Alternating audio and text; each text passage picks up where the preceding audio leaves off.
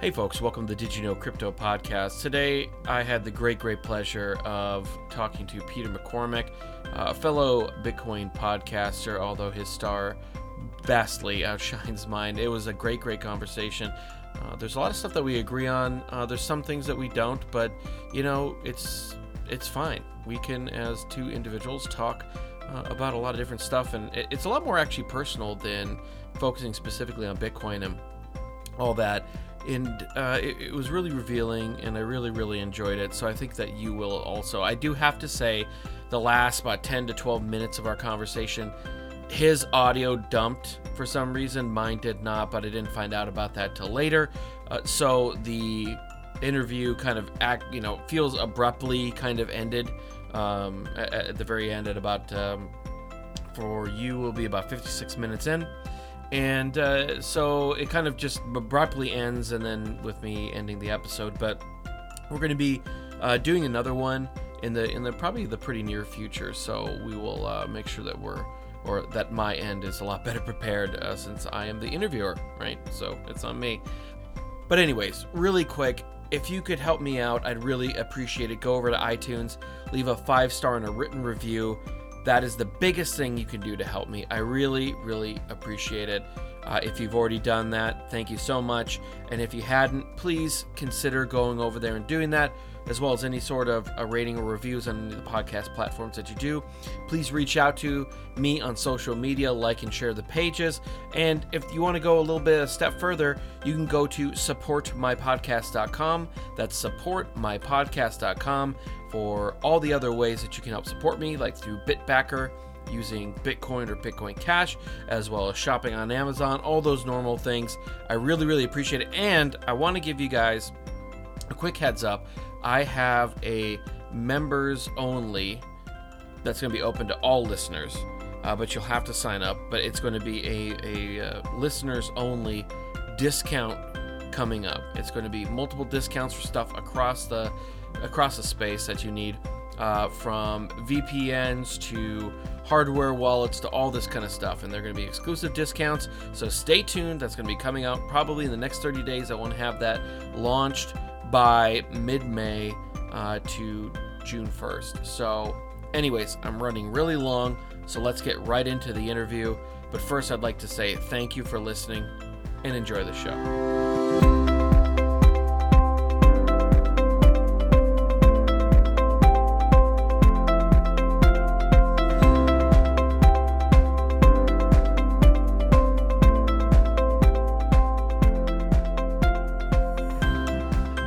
Today, I'd like to welcome a man that needs little introduction, Peter McCormack, host of the What Bitcoin Did podcast, which has quickly become the most popular in the space. Peter, welcome to the show. Hey, man, how you doing? You well?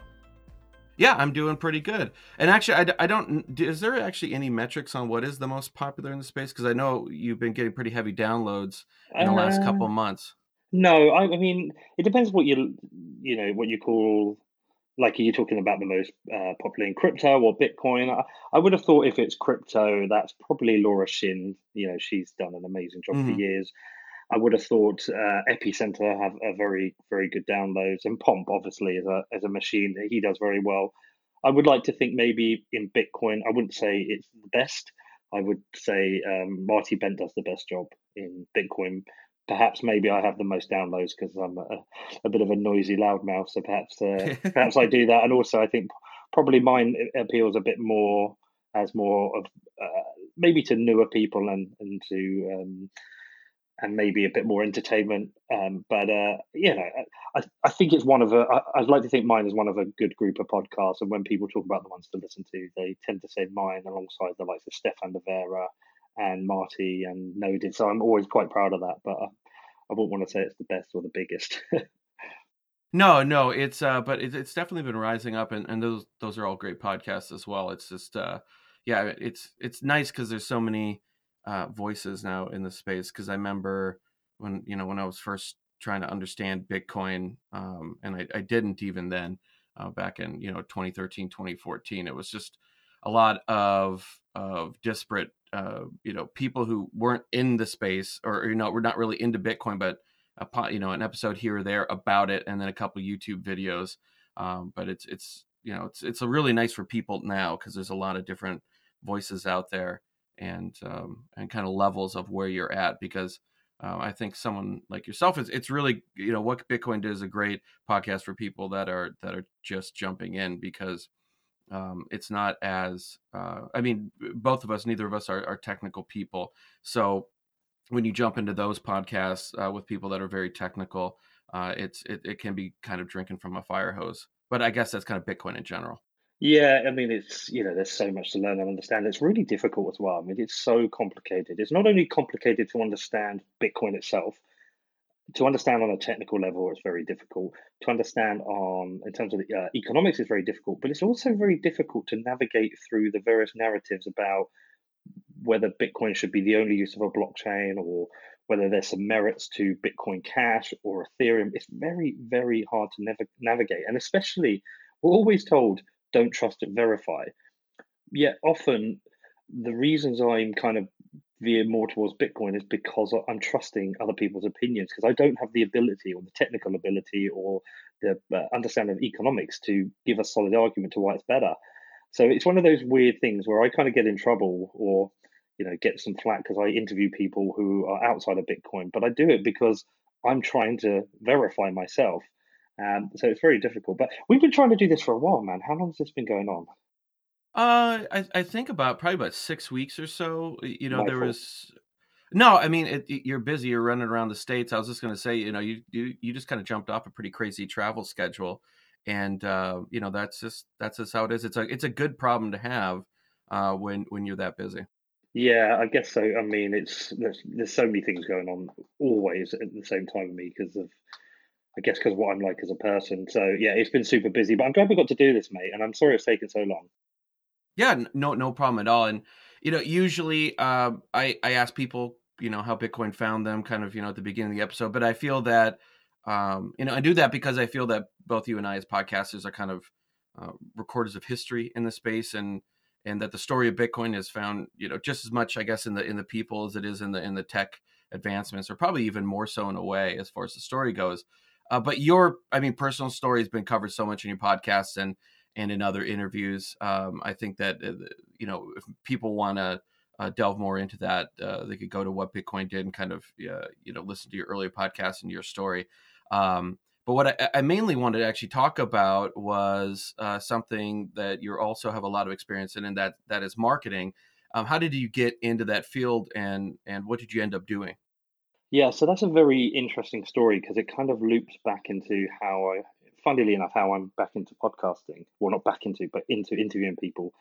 So it's just a, a set of events that, like a chain reaction of things that have happened through my life so when I was about 15, I remember once, it's a really strange way of explaining it, but I remember once, uh, I was about 14 or 15, I was laying in the bath and I, I was thinking of all these, because I, I, was really into my like heavy metal, my Panteras and Biohazards and bands like that. And I just came up with an idea one day, I wanted to do a fanzine. And I kind of wanted just, I wanted, I always thought I wanted to work in the music industry. I just love music. I loved heavy metal. So this band called Skunk Anansie ended up playing in this little venue we've got in Bedford. So I knew the guy, the promoter, because he had a skateboard shop, and I just went around to him and said, "Look, I want to launch a fanzine. Can you help me get an interview with her?" And he said, "Fine." So I did that interview, and similar to the podcast, the most difficult thing I find is getting your first interview. Once you've got an interview, you've got a product, and then you've got a product to show people. But without that, you don't have a product. So I managed to get that interview, and I think I interviewed the support band, and then I got a couple of like local bands, ended up going to my friend's dad's um, estate agents and printed up 200 copies. And then what I did was go to another concert and just give it out. But having that first issue, it was called The Plug. Having that first issue, I was able to send it around to the record companies and I started phoning them up and saying, look, I've got this fanzine I'm doing. Can I um, can I interview some bands? And and what happens is if you're doing a fanzine, you get on the mailing list. So they end up sending you CDs, and if you interview, interview in a band, you get to go to the concert. So it ended up becoming a way that I could get to go to more concerts for free and not buy any of my CDs. So I used to, my parents used to laugh. I used to get like 30, 40 CDs in the post a week. Now, there was like a, a there's a record company called Lost and Found, an old hardcore label in Europe. I don't know if they're still around. I mean, they would send me a stack of 10 to 15 CDs in one go. So I've got I've got so many CDs. But anyway, so I did that. I did four issues, and I peaked at interviewing and band. I've interviewed Korn and Slayer and bands like that.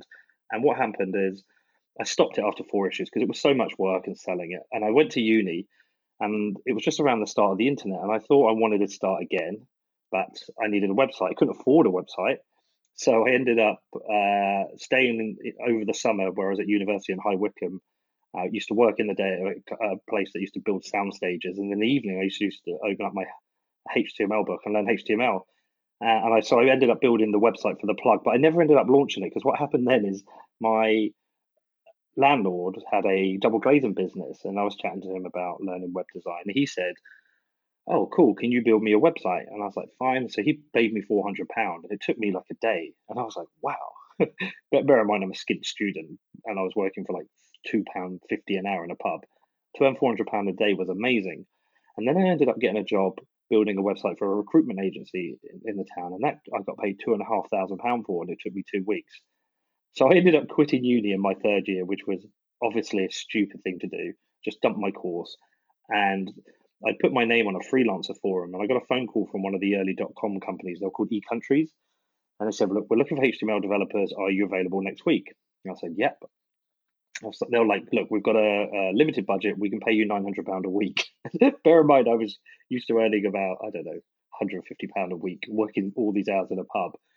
So I took the job, went down to London for two weeks, sat there coding web pages, and I just that that was what I wanted to do.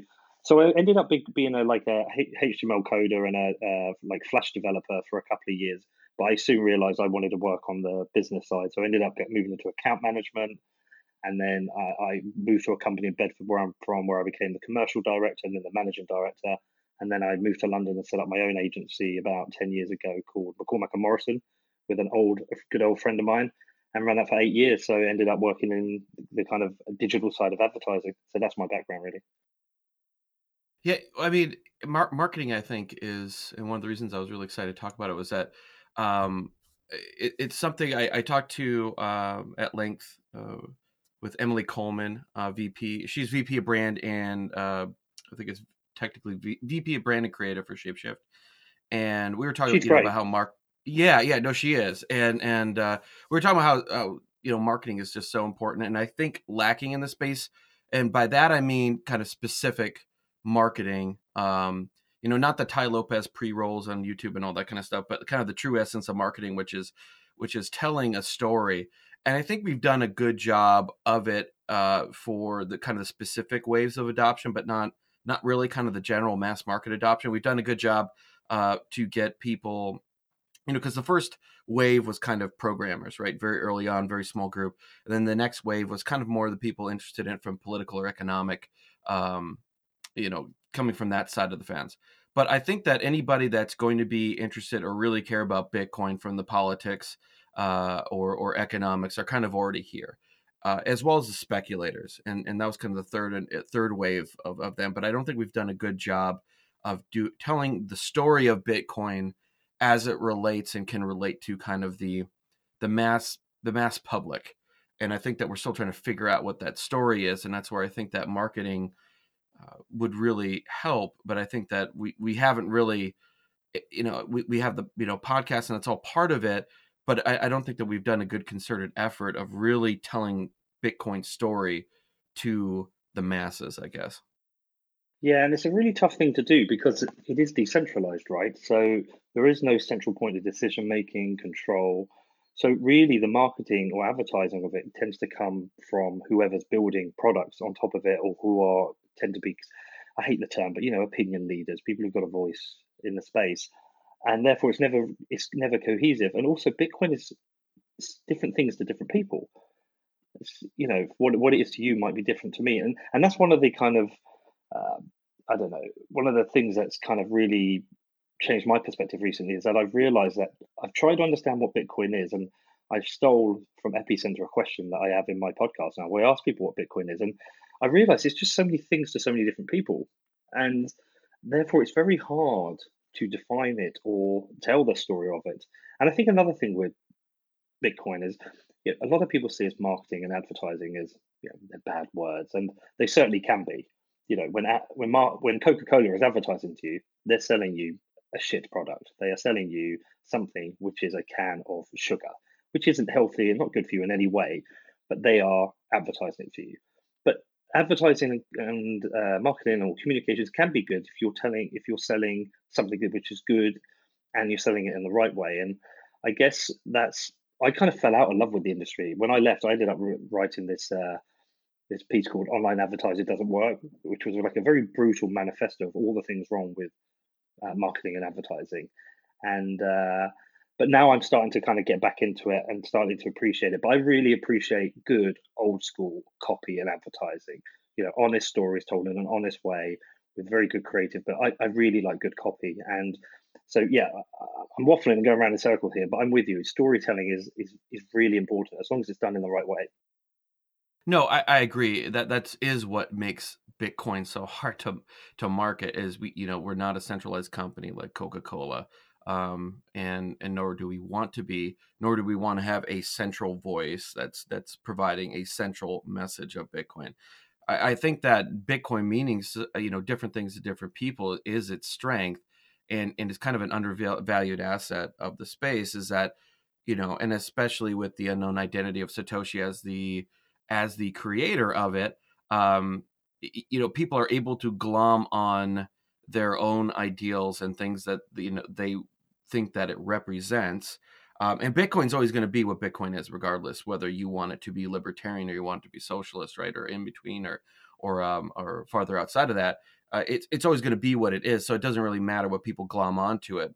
But with all the different disparate uh, identities thrown onto it, it gets it gets more adoption that way. I just think that we've we you know it's something I struggle with too. I don't have an answer to it.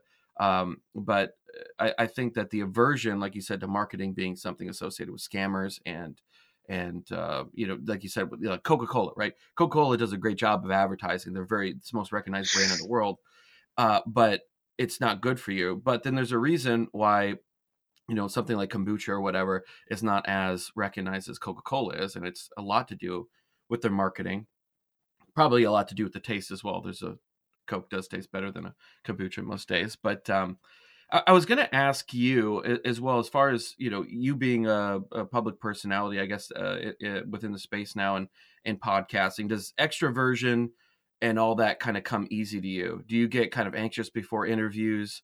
Uh, before going, uh, I know that you emceed a, a, conference recently as well, or is that still coming up? I can't remember. Um, do you get anxiety before uh, those those sorts of events? Uh, no, not really. I mean, I suffer from uh, chronic anxiety and panic attacks in, in life. Uh, I'm, I'm mostly over it now, but it does kind of rear its ugly head every now and again uh, into like a full blown panic attack. And anyone who's had one will know how dreadful and awful they are. I used to get them really, really bad, but that's more to do with just a bunch of things that happen in my life rather than it being a something I've always struggled with. I don't look. I don't struggle with. I, am an extrovert, and I am a confident person, and probably at sometimes uh, e- easily described as arrogant, um, and can be a bit of a dick. I, am I'm fully aware of that, self aware of that. Um, so I don't really struggle with uh, anxiety, but I will. You know, certain interviews I will get nervous. I'll get nervous either because it's someone I hugely respect, or it's a topic I'm not really comfortable with. But generally speaking, no, I'm okay with that. Having a voice in the space is a very strange thing to get, and a very, I don't know, it's a tough adjustment because I'm not, I'm not hugely comfortable with it. Um, in one way, I'm, I'm I'm comfortable with it in that it's very good for me. If you if you just look at it as a business, I have my podcast is a business. Like I'm comfortable with it because it's good. It's you know I have a podcast that's growing you know, I have sponsors that enable me to do this full time, which is an amazing place to be in and I can I am able to try and get I'm able to get very uh, high quality respected people on the podcast. So in terms of that, I'm I'm comfortable, but I'm not comfortable where if people think people think my opinion matters. I'll tell you why. Is that I don't think I am smart enough. I think there are smarter people out there who need to be heard more than me. So if you want to ask people about the technical merits of Bitcoin or the, the economics of Bitcoin, I'm not the person to answer it because I, I, don't have a very good perspective on it. I couldn't write about it. You're much better off listening to a Dan Held or a Nick Carter or any any of the other people, Meltem Demirors, anyone else out there who is you know highly intelligent, and very good at explaining this. So, but I I do like being the person who can maybe help them tell their stories by doing interviews. Um, does that answer? How's that? Yeah, no, no. The, the reason I ask is just uh, because I, I heard you talk about it before, and and I have kind of the same thing. So I've I've had those issues of panic attacks and everything. And I remember because the first time I ever had one was right before um, my my first kid was born. I was doing uh, some side work um, at at school uh, doing um, uh, I'd mow lawns and pick up dog crap. Actually, it was good money. Uh, it, you know, worked out to be like forty five bucks an hour to to pick up dog crap because people just don't like to do it, and it worked in between my my courses. Um, but I remember, you know, it, it feels like you're having a heart attack, and and uh, and once I figured out what that was and was able to manage it, it was a lot easier. But I remember hearing you talk about that, and I still get a little bit. It's not as bad.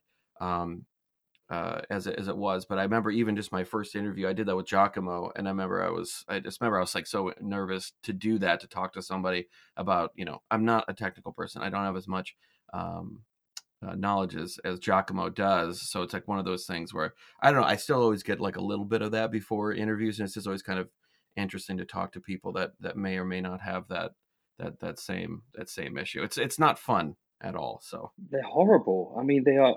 The first one I had was actually an SVT, so it's more than a panic attack. When my heart rate hit 200 beats per minute, um, it was um, yeah, sad to admit, but it was uh, drug induced. Uh, you know, I, I after the breakup of my marriage, I uh, developed quite a stupid cocaine addiction, and yeah, my heart rate at 200 beats per minute. I was um, um, sorry, um, I'm trying to think how to explain it. But I ended up in an ambulance having to go to hospital, and it was awful. It was terrible. Uh, obviously, I got a big warning from the doctor about what the reality of that could have meant, and ne- never done it again. Um, but I have still had those panic attacks since, and yes, you feel like you're dying. you genuinely feel like this is it. This is the end. Goodbye.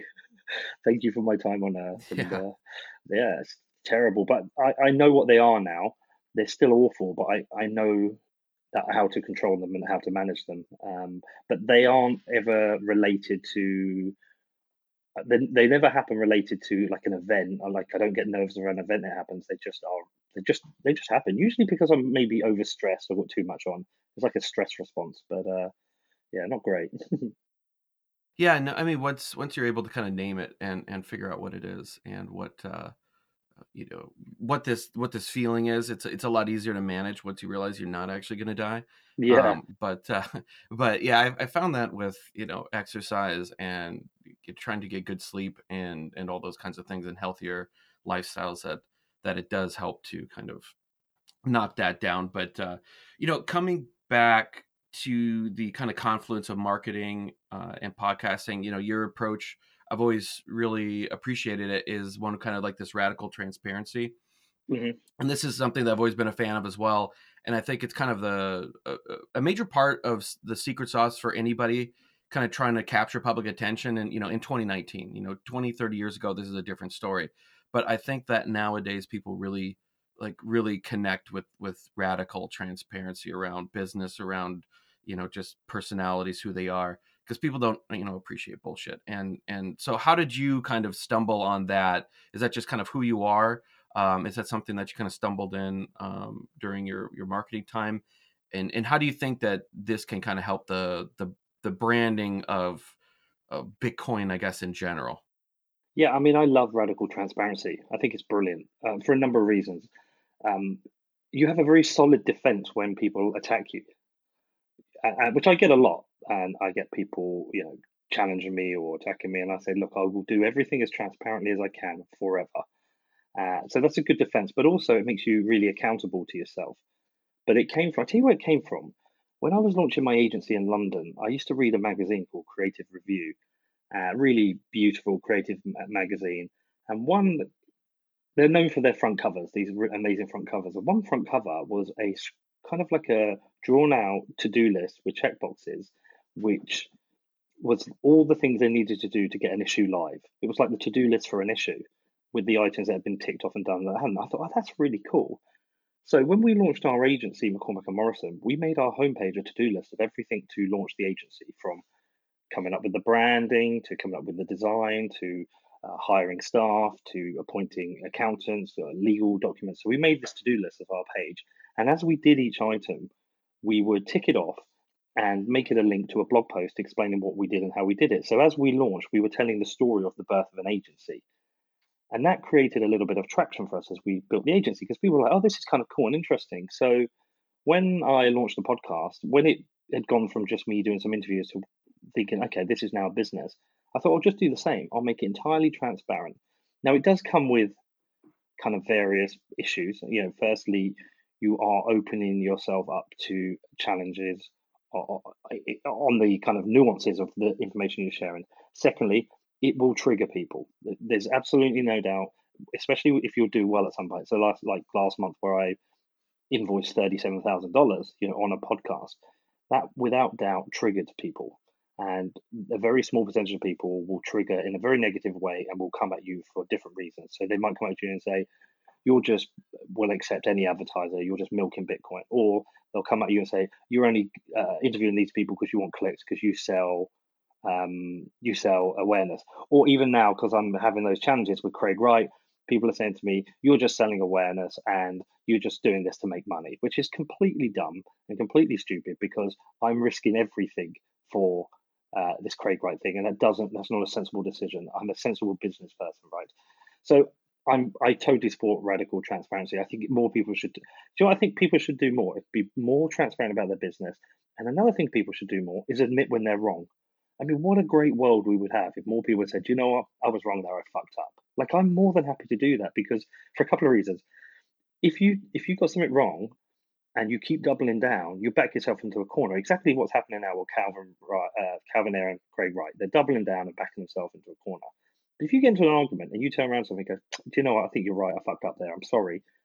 You completely disarm them and they because they will respect you. And also people will trust you more so I just think uh, that's something I've always done and always felt that's useful. I've, I've, always been very transparent, and I think it works to the benefit of the podcast and, and just myself as well. Yeah, no, I, have taken. Um, I, I, I, don't. Everyone has varying opinions on him, um, but I've always found a lot of good advice. And, and Gary Vaynerchuk, he's kind of been. Uh, I don't. I don't know. Not. I don't know if you would call influence, but he, you know, he's run. Now he runs a marketing agency, but he was kind of an early YouTuber um, kind of made his bones in internet commerce and YouTube, and then jumped onto social before it was popular, saying, you know, you need to get a, you know, every business should have a Facebook site. Was saying that before every business decided to do it when it was already three years too late.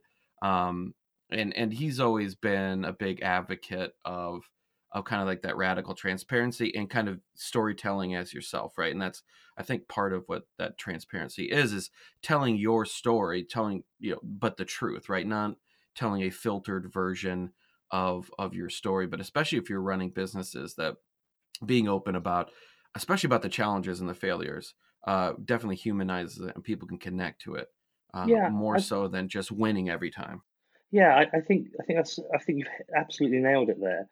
And i think what what it comes down to in a podcast is that if you listen to a podcast regularly it's usually because you buy into the person. Because you could listen to any you can listen to any interview with say Jack Dorsey, but I really want to listen to the one with Joe Rogan. So at first I didn't get Joe Rogan, and now I really get him, and now I'm like I listen to him all the time, and and really appreciate his approach to interviewing people. And I guess one of the things I, I've wanted to do with with my podcast is have people understand there will be a style to my interviews. I'm going to ask questions in a specific way. I'm going to conduct an interview in a specific way. And I'm also not going to be scared to interview people that are, are not seen as uh, right because I've got a Bitcoin podcast or not seen as the standard subject, which is also a funny point, by the way, because whenever I do say an Ethereum or a Bitcoin Cash person or somebody who's outside the normal uh, kind of Bitcoin community, I always get attacked and it's like, you're only doing this for clicks, blah, blah, blah. When I do a Bitcoin show, I average 12 to 15,000 downloads. If I do an Ethereum one, I'll be lucky to hit 10,000. So I never do those shows for the clicks or, or, or, for, I do it for my own intellectual curiosity. And I know there's a percentage of my listeners who also appreciate that. So being ultra transparent, I guess what, what you're doing is you're opening yourself up to your listeners so they can understand you And if they understand you and trust you, then they're going to become a loyal listener of the show. So I guess that's why I do it. Yeah, I've always I've always liked Joe's interview style as well. I like his the you know the long form. Although I don't know how you can some you know doing three four hour interviews that just that just oh, insane. What's the longest but, you've done? Uh, I think I did almost two. Um, we did one, um, on on a on, on kind of during the BSV BCH split on on kind of the the what they were going to be going on, and I did that with Vin Armani, and I think that went on about almost two hours. Um, but I think most of the time when when you like with that episode, I didn't even realize, you know, because we were just talking, and I didn't realize what was going, you know, how long we'd actually gone until you know closed out, and then it was about two hours. Um, that yeah. you know that one wasn't, but you know, I think um, I think that's the same with Joe. The way he does it and the way his interview style is is a lot of times he's interviewing his friends, and those longer ones are with people like that, uh, where you know it, uh, it it goes along the, the conversation. He's not pulling it out to try to get to that. It's just kind of where the conversation leads them. And yeah, um, but it's hard. Like I I've done I did two hours with Mark Weinstein. I did two hours twenty with Pomp. That two hours twenty with Pomp afterwards, I felt wiped out. I was like, whoa, I I need to have a lay down, and my legs were hurting, and you know I was just mentally drained. So when he does three to four hours, I'm I'm like, whoa. I, th- I you another thing. I don't know if you've noticed this, but when I listen to podcasts now, I pay a lot more attention to the interviewer rather than the interviewee. And I think it's because I want to always improve you know, my my craft. I want to always become a better interviewer, and so I find myself listening to to them a lot more. And I've really come to understand and appreciate how amazing Joe Rogan is. Like he gets a lot of stick, but what he does really really well is he manages to get anybody on with any opinion, however extreme, and gets you to a point where you get to listen and uh, understand and listen to their point of view without it being attacked. So, for example, when I interviewed Peter Rizun yesterday, people want me, I know what they want. They want me to go and say, You're a fucking fraud and you're a blah, blah, blah, and what are you do. But and I, I always try to think like, how would Rogan do approach this? And Rogan would approach it in a way is give him the like the respect, allow him to speak and, and get his point across. But at the same time, once he's earned his respect, do challenge him on the things that, he doesn't agree with. And I think that's a I think that's a very very good skill he has and, and something I admire. Yeah, I, I I do. You know, people I've heard that it's kind of funny, but it I, I don't think it's a dig where they've said Joe Rogan's Oprah for guys, and uh, but I don't think that that's necessarily a dig. It is funny, but it, you know, it, I think that it's a it's a compliment in a way that Oprah is one of the most, if not the most successful person in sh- in, in, show business. Um, her empire is absolutely massive. Joe, you know, I, I remember I went back and, uh, you know, when when I was trying to figure out, you know, and I still am, how I want to do this podcast and, and everything, and I went back to, you know, looking how popular he is now where he has you know 5 million views you know on a on a, episode or 9 million views on a really popular episode on on on just on the YouTube side. And I was going you know that it's amazing you know he's got this massive studio and I'm going like you know I'd like to have that um, instead of you know just like a small soundboard and a mic here in, in a in a basement room. And it'd be you know so nice to have but then you if you go back and you actually look at his very first episode it's hilarious because I mean it's just they're they're him and I can't remember who the other guy was on there. They're talking to each other. You know, is this working? We are we live streaming right now? I don't really know. Um, and it, you know, it's just a dingy basement, and they had like kind of like a blanket thing hanging up behind them.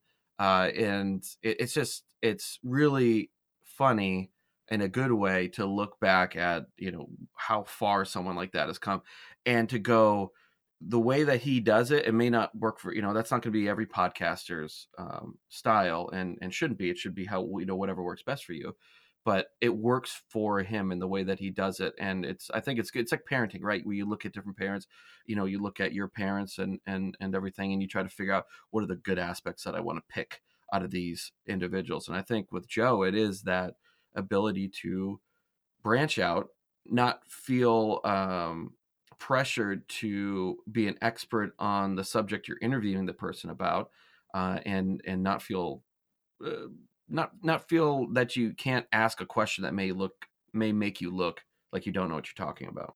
Well, I think that being and not being an expert thing again is a benefit.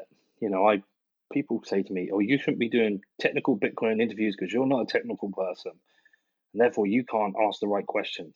And I think that's really useful to my audience. And I think perhaps that's why uh, why my podcast has resonated with people because I don't get this. So I'm like, I, rather than uh, assuming how someone would understand something complex like proof of work works or what consensus is, I'm like, look, I don't fucking get it. Can you just explain it to me? And if, if I still don't understand, I'm like, no, you need to explain it to me again.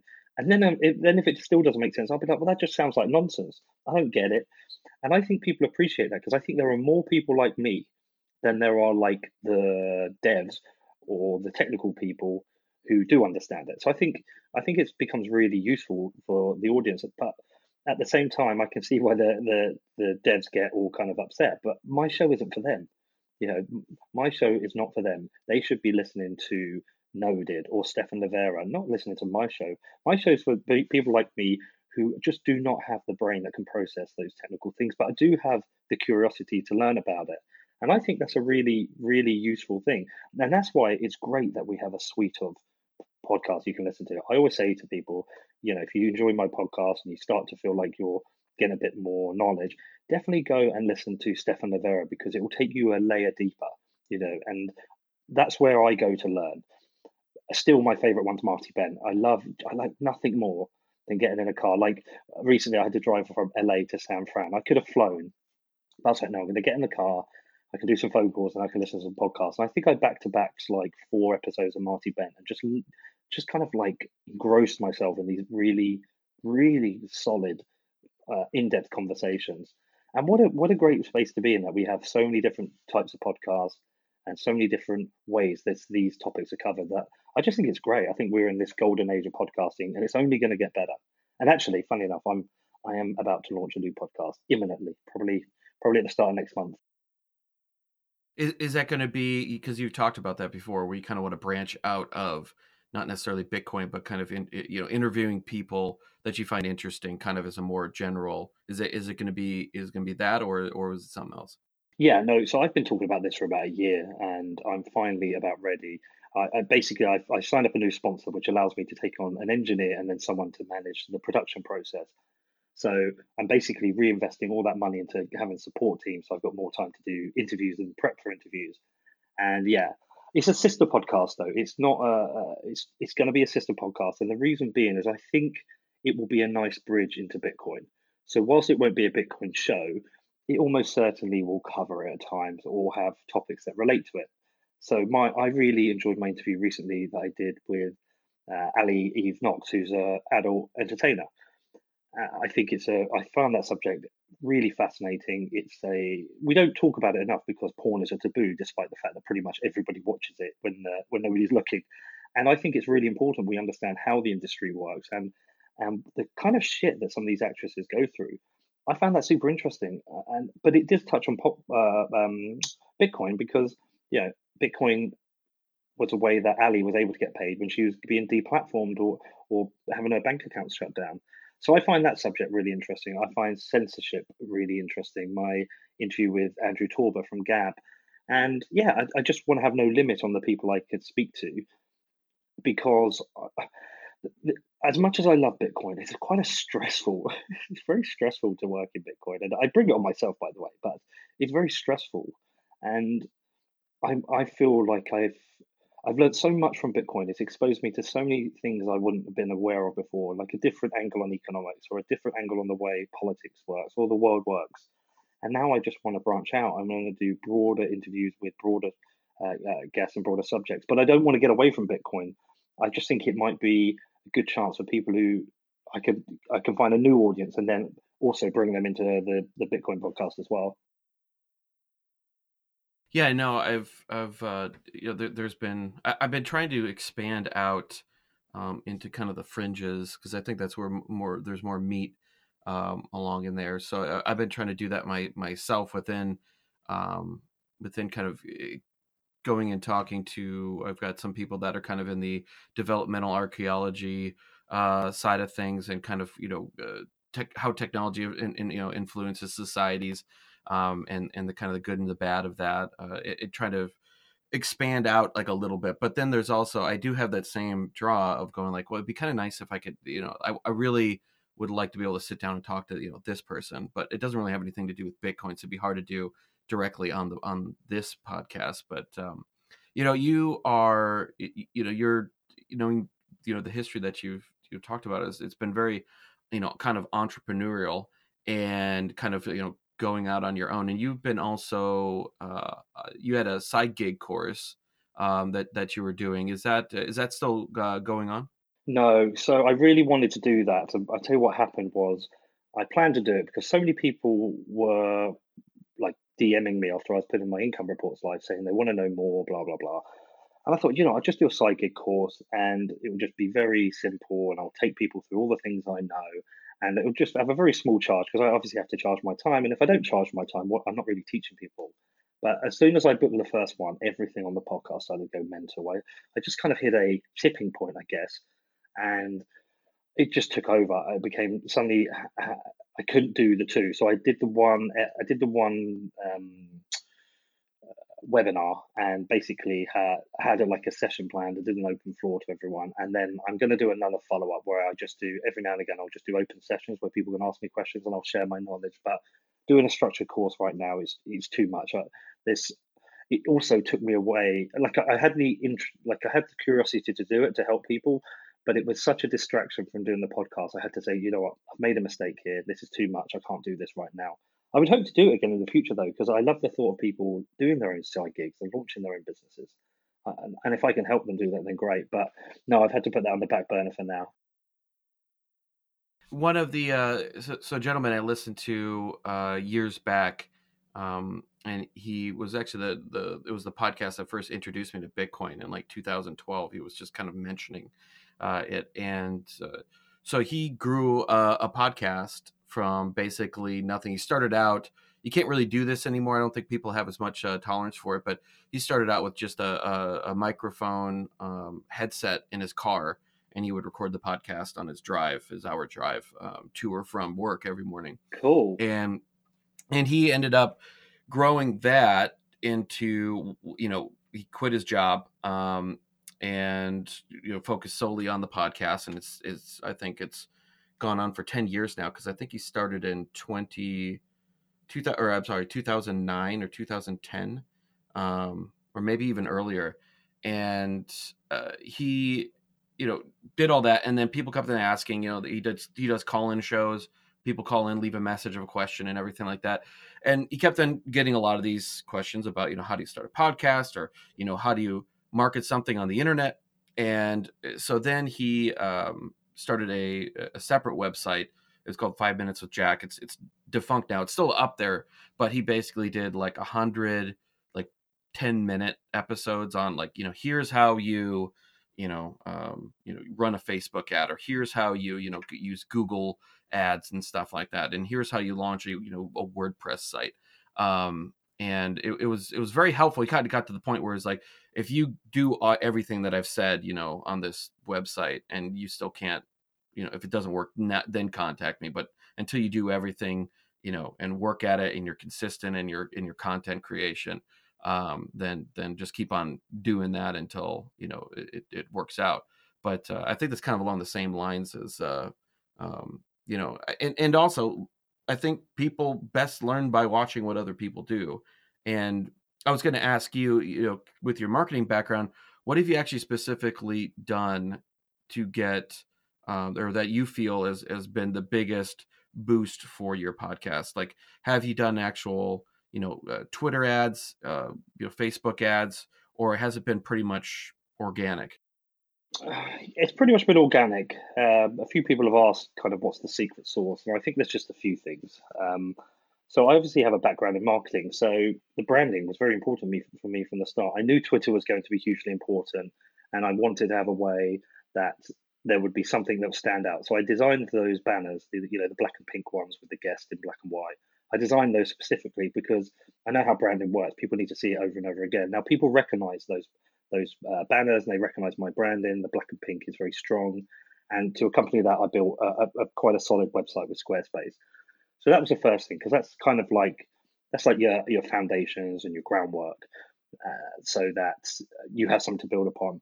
The next thing I knew that would be really important is the guests. Uh, you know, I hustled so hard to have the best guests possible. So for my first 25 interviews, I did every single one in person, flying around the world to get the best people because I knew again that would stand that would stand out. That would help get the guests and you know the guests hopefully they share your shows out and if they've got a large following that exposes you to people.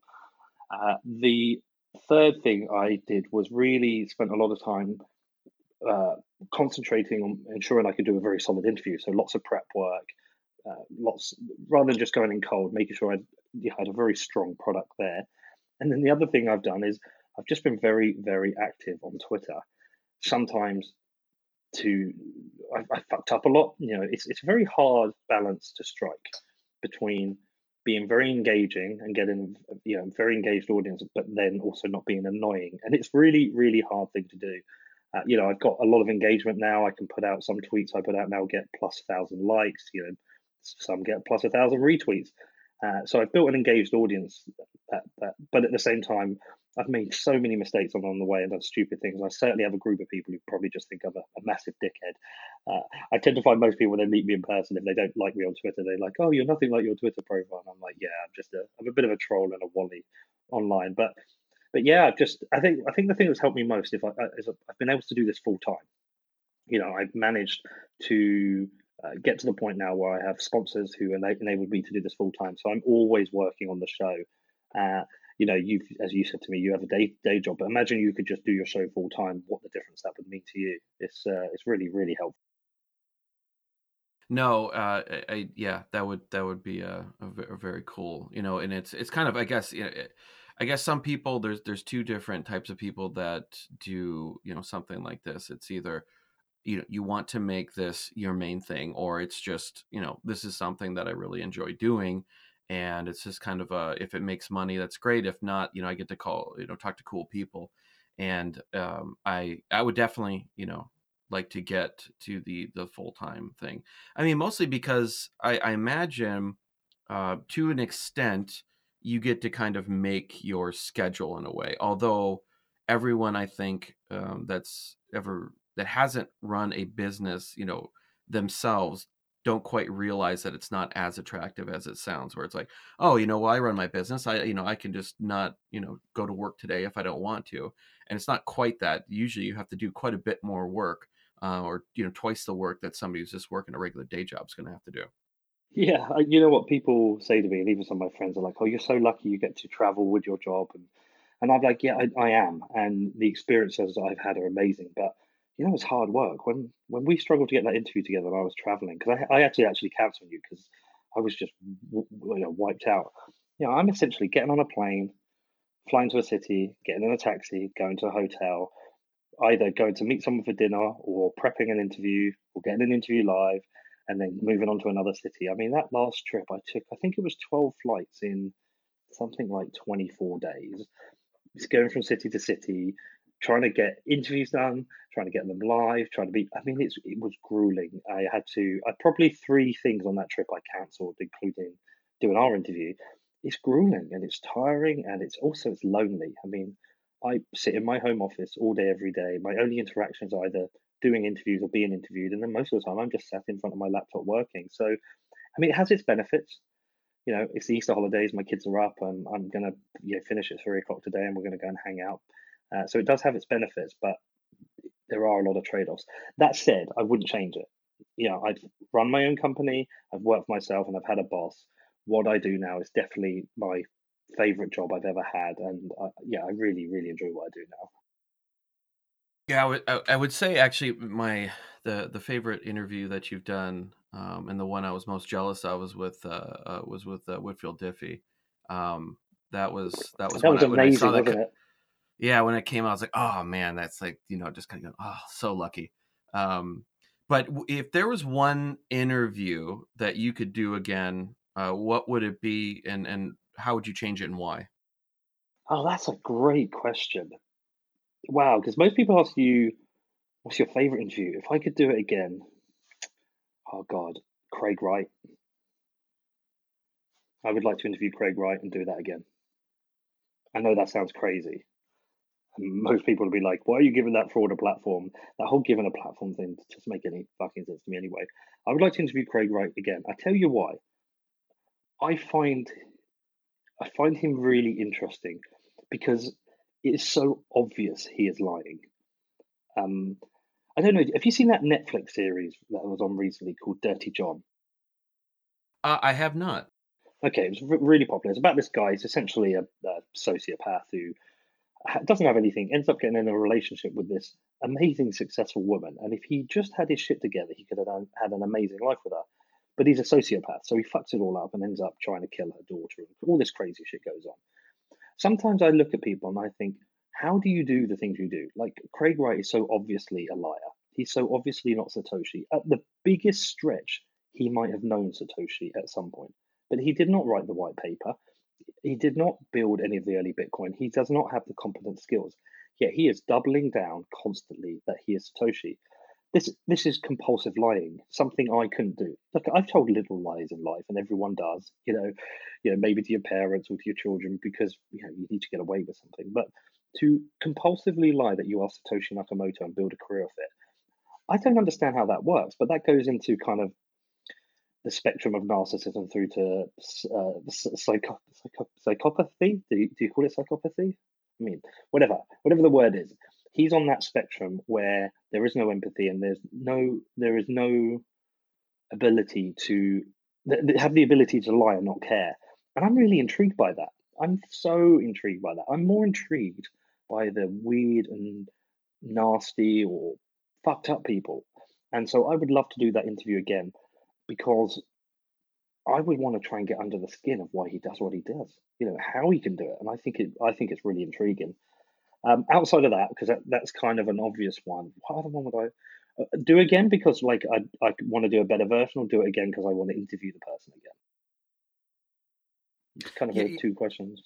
Yeah. Well, I mean, you talked about the platform thing, and I remember that was a Steve, uh, uh, um, with with uh, with Peter Rizun. Um, that was kind of a big theme there on on Twitter, and I am. I, I, I don't know. I, I'm I'm torn in a way. Like I understand where people go if you allow somebody um, who, in their opinion, is a quote unquote scammer or a liar or you know whatever, right? Um, and you allow them to talk, that they could reach people who may not understand that you know who they really are, or what they're really saying, and and get them to go off on the wrong path, right? But I, I don't... yeah, but you know what? Let me give you an answer to that. So yeah, okay. This this goes back to censorship, right? So if you if you block this, imagine somebody does a Google search and they find Peter Rizun's web uh, Medium page, read an article, and they just find it and they believe, and they go, "Oh shit, that's true." Fuck, and they believe it and they just follow it. Or now they can do a search and they can find that. They can also find my podcast and they can also go on Twitter and find a bunch of people debunking him. The fact when you shine a light on something that is not, which could be false or incorrect, you're exposing people to counter the argument to give a better debate or why it is. So I, I, I think shine a light on everything. Plus, also, I do not believe Peter Rizun is 100% wrong. I don't believe 100% of the things he says are wrong.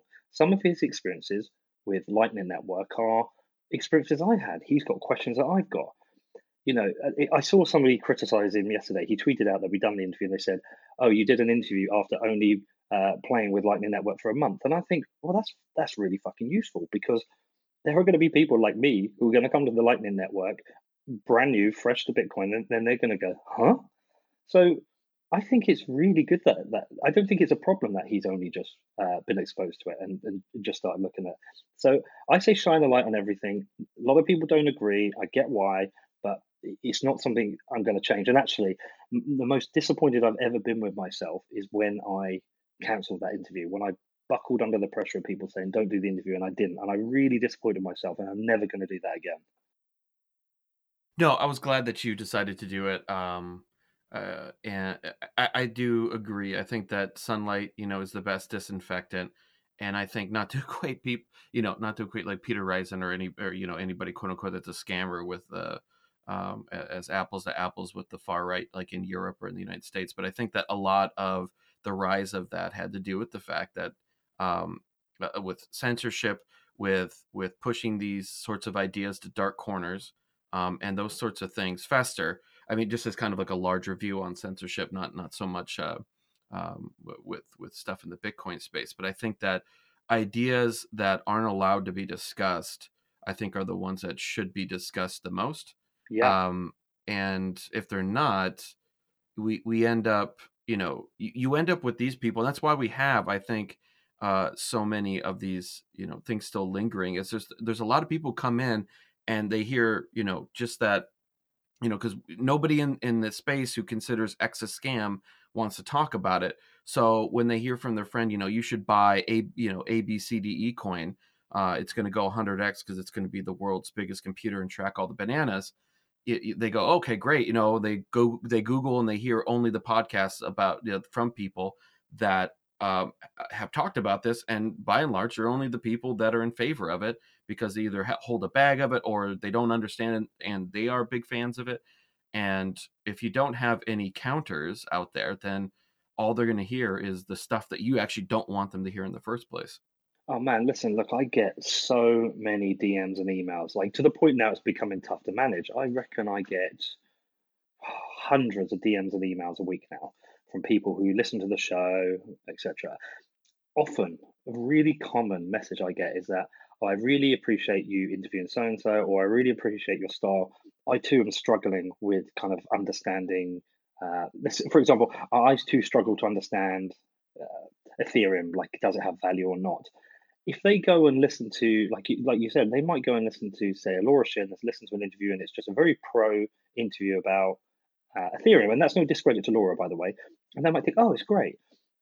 But like you said, if they come to mine and they trust me as a Bitcoiner and they see I'm struggling with it, they might go, okay, okay, Pete's struggling with it. Oh, I've, I've got similar problems. Okay. And they might go on a different route to go and kind of find their own truth. So I think it's really useful, and I don't buy these arguments. All right, folks. Like I said at the very beginning, there was an issue with the audio, with me recording uh, for Peter's end of it. For some reason, it kicked off about 12 minutes too early. Mine continued for some reason. I don't know what happened. We tried to fix it, but these things happen. Um, so I, I would like to say thank you to Peter. It was a great, great conversation. I really, really enjoyed it. You'll be able to find all the links, all the notes, and everything that we talked about in the show notes at didyouknowcrypto.com. This will be episode 32, so just look for episode 32 on didyouknowcrypto.com, and I'll have all of Peter's information, all of the links for him. And uh, I'd like to remind you guys if you could really quick go over to iTunes, leave a five star and a written review. If you want to help out as far as for donating or tipping with Lightning Network, any of that kind of stuff, go over to supportmypodcast.com. That's supportmypodcast.com. Once again, thanks for listening, and we'll see you next week.